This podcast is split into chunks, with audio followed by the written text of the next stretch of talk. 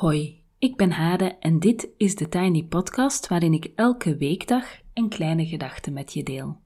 Vandaag is het vrijdag 20 november en de kleine gedachte gaat over burgerschap. Het was deze week de tweede themaweek over burgerschap in de Tiny Podcast en dat gaat dan over het belang van een actief en maatschappelijk betrokken burger zijn. En dit is de laatste dag van de tweede week.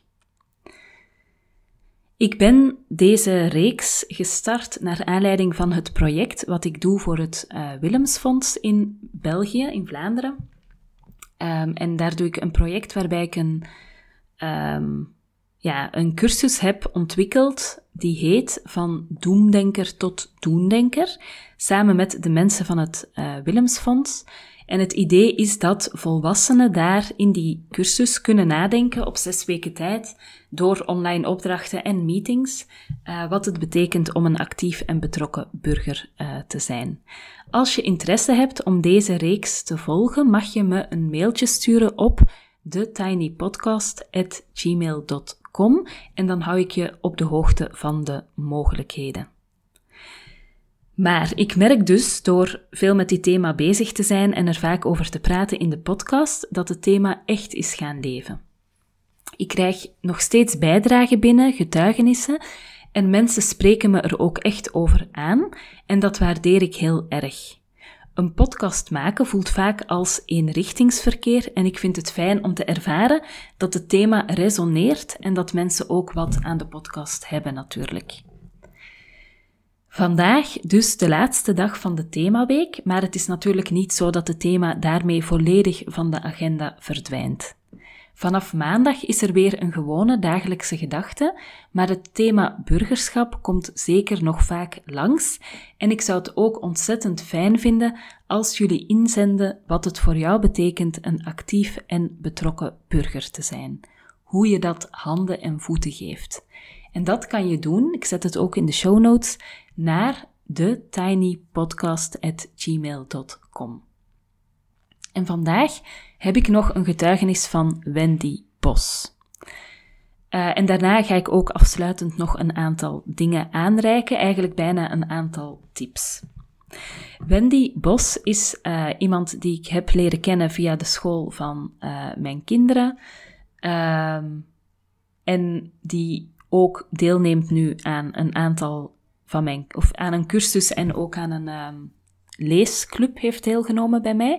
En dat vond ik zelf heel bijzonder, dat zo de echte, mijn echte omgeving even, ja, zeg maar, zich mengde met mijn, um, ja, met mijn aanbod. Dat vond ik heel bijzonder. Het uh, is natuurlijk ook al eerder gebeurd dat mensen uit mijn omgeving of zelfs vrienden van mij uh, cursussen volgen of meedoen aan bepaalde dingen die ik uh, uitzet.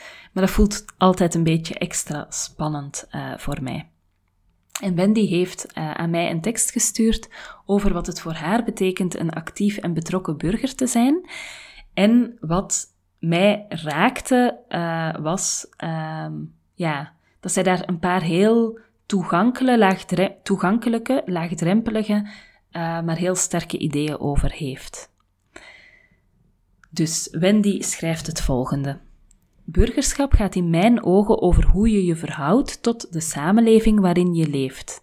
Dat kan je gemeente zijn, je land, en ja, ook wereldburgerschap is een ding, maar dat laatste is erg abstract.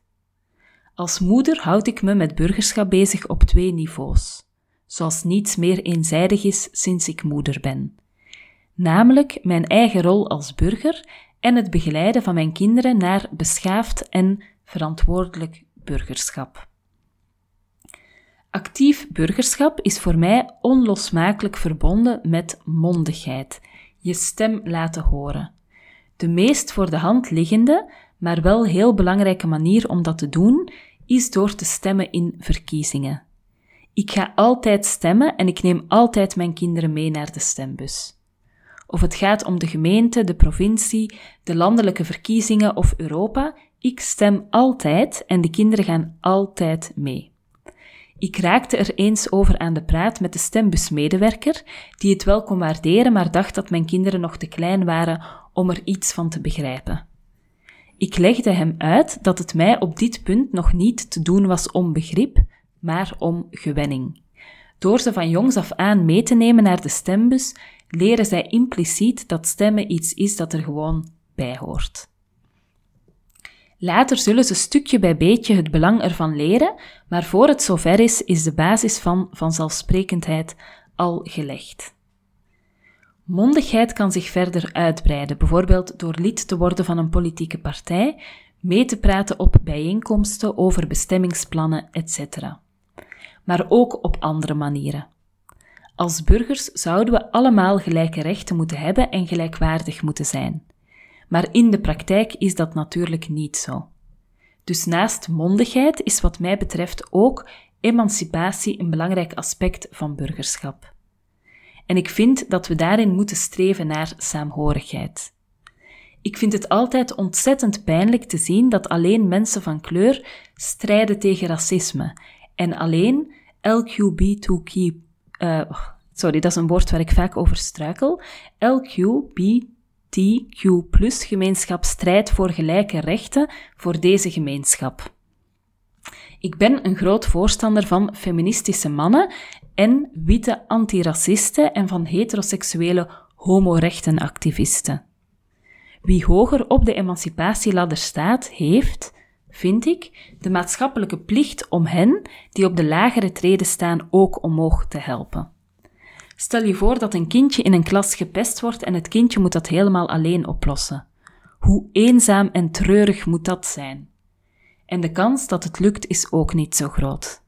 Er zijn andere kinderen uit de klas nodig die opstaan en naast dit kind gaan staan om samen met dit kind tegen de pestkoppen in opstand te komen. En zo moet het in de samenleving ook gaan. Nogmaals, ik neem mijn taak als opvoeder heel serieus op dit vlak. Ik heb twee zoons en ze zijn bevoorrecht door hun mannelijk geslacht en witte huid maar ik doe mijn uiterste best ze op te voeden tot beschaafde en respectvolle mannen. Ik laat ze kennismaken met diversiteit in alle mogelijke verschijningsvormen en probeer uit te leggen waarom we diversiteit niet alleen moeten accepteren, maar ook moeten waarderen. Dat het belangrijk en goed is dat we allemaal anders zijn, omdat we alleen op die manier een geheel kunnen vormen. Een machine met allemaal identieke onderdelen werkt niet. Die doet niks. Ieders bijdrage is uniek en waardevol en ik denk dat dat besef aan de basis ligt van betrokken en verantwoordelijk burgerschap. Tot daar um, de getuigenis van Wendy. En ik ga ook nog even een aantal dingen aanreiken waarmee jij zelf positie kan innemen en kan nadenken wat het voor jou betekent een actief en betrokken burger te zijn. Een actief en maatschappelijk betrokken burger zijn kan zich uiten in kleine dingen. Lisa Jansen geeft in haar boek, en dat boek heet Laat je horen, een aantal tips om in actie te komen om een positief verschil te maken in de wereld. En die tips zijn echt niet ongelooflijk uh, vergaand of heel onbereikbaar.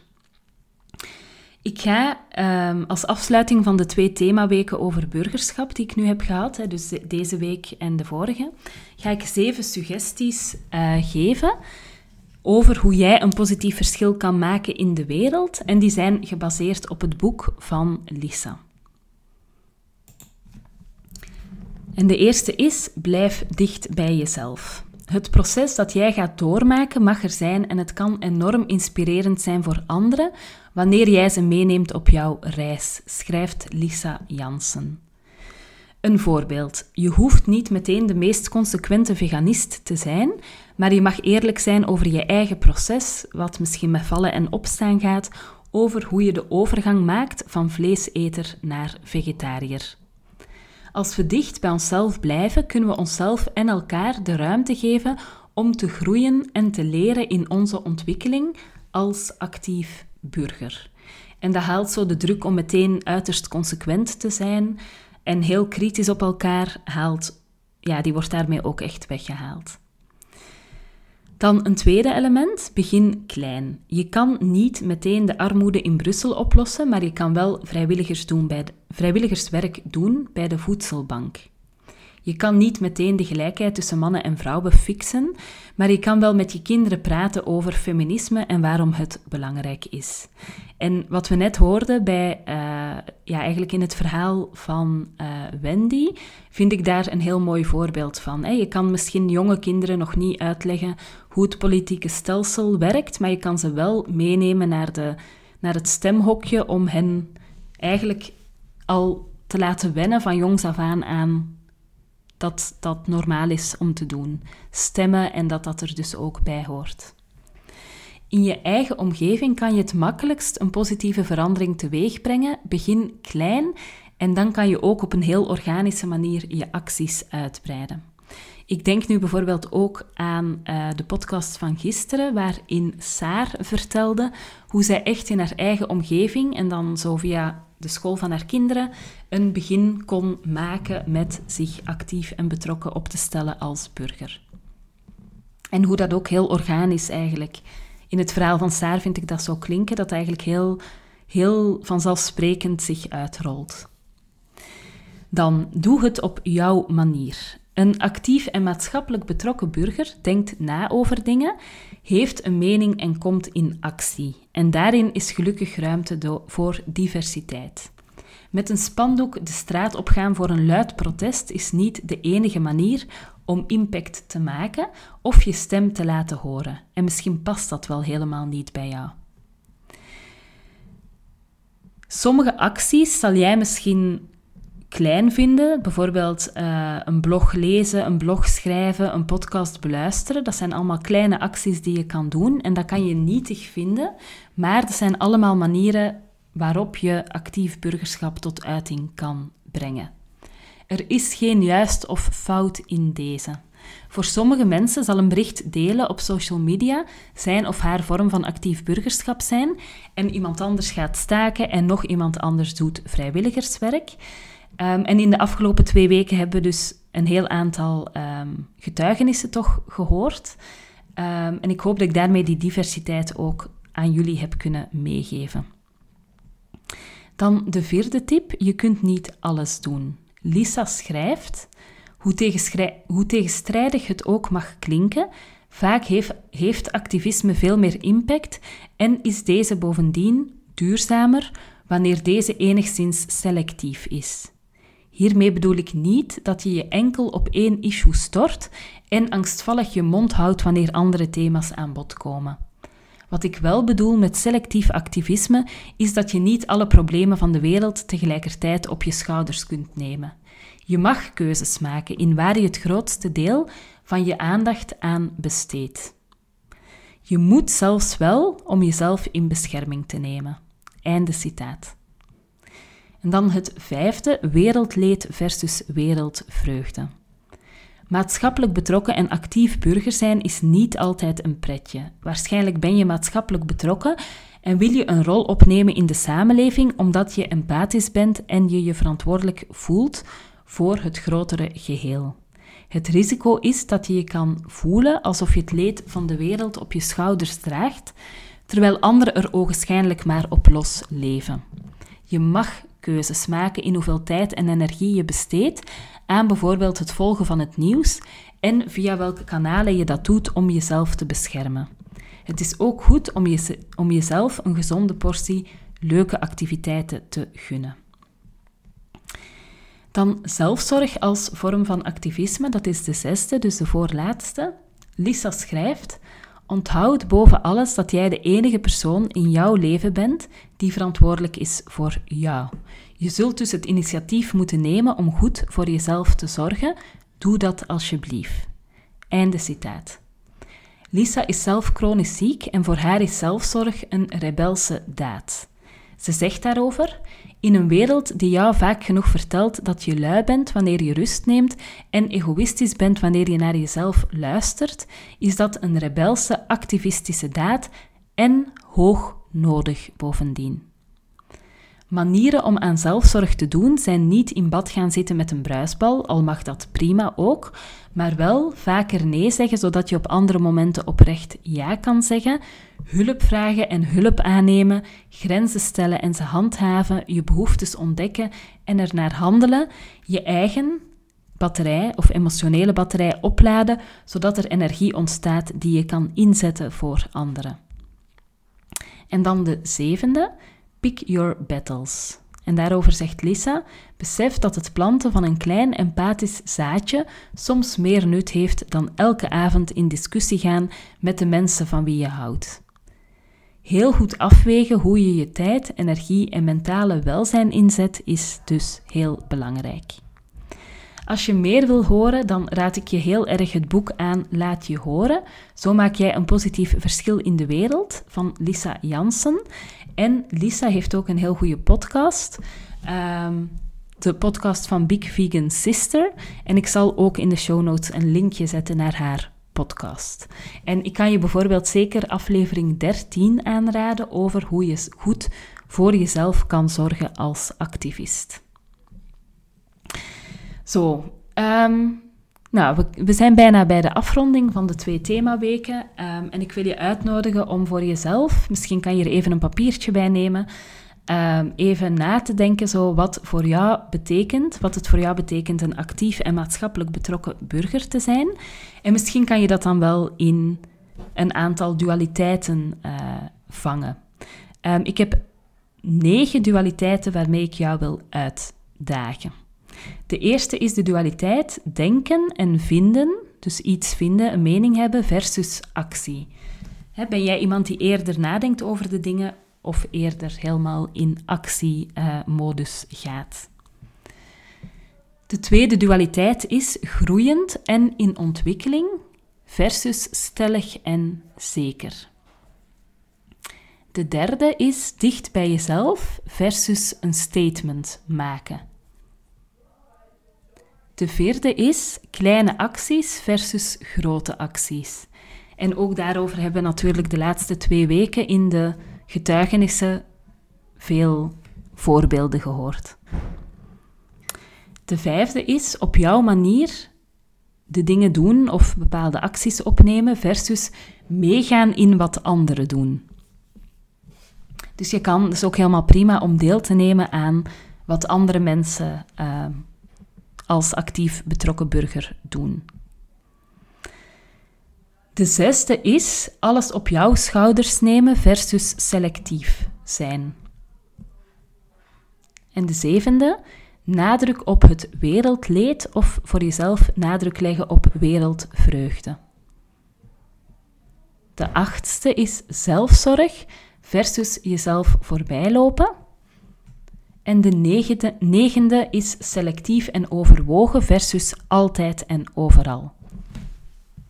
En ik nodig je uit om nog misschien even terug te luisteren naar die negen dualiteiten die ik dan heb onderscheiden.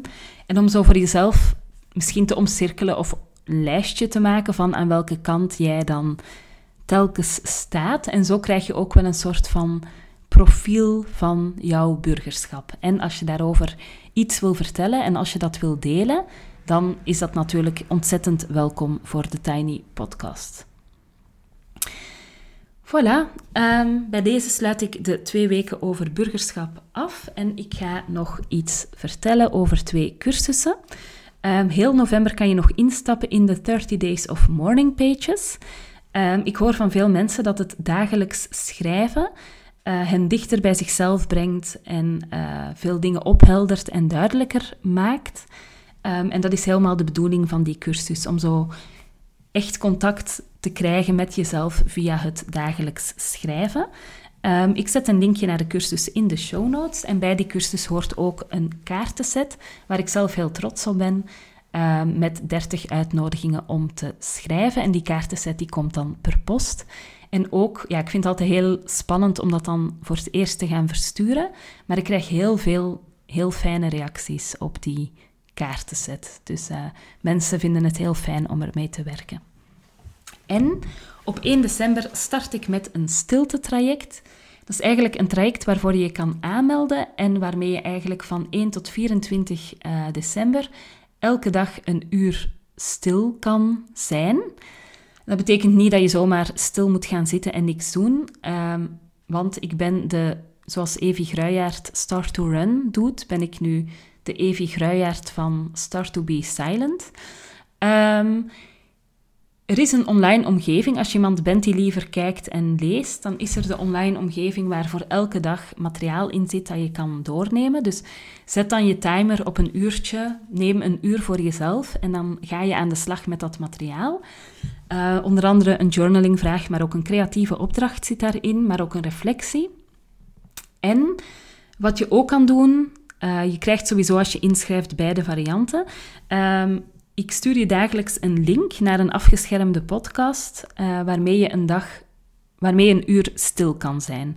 Dus zoals Evie Gruijaert in Start to Run um, suggesties geeft van nu moet je stappen, nu moet je lopen en je hebt al zoveel calorieën verbrand. Um, zo ga ik jou zeg maar doorheen een uur stilte loodsen.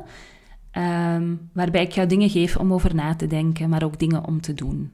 Um, dus als je mee wil doen, uh, dan nodig ik je van harte uit om um, je in te schrijven via de link die ik in de show notes zal zetten. En tot zover de Tiny Podcast voor vandaag, die niet meer zo tiny was, maar best uitgebreid is geworden. Je kan me volgen op Instagram, TheTinyPodcast. Je helpt me door deze podcast wat sterretjes te geven op iTunes, een review achter te laten en of hem door te sturen aan iemand anders die er misschien ook graag naar luistert. En voor nu wens ik je nog een mooie vrijdag en een heel fijn weekend.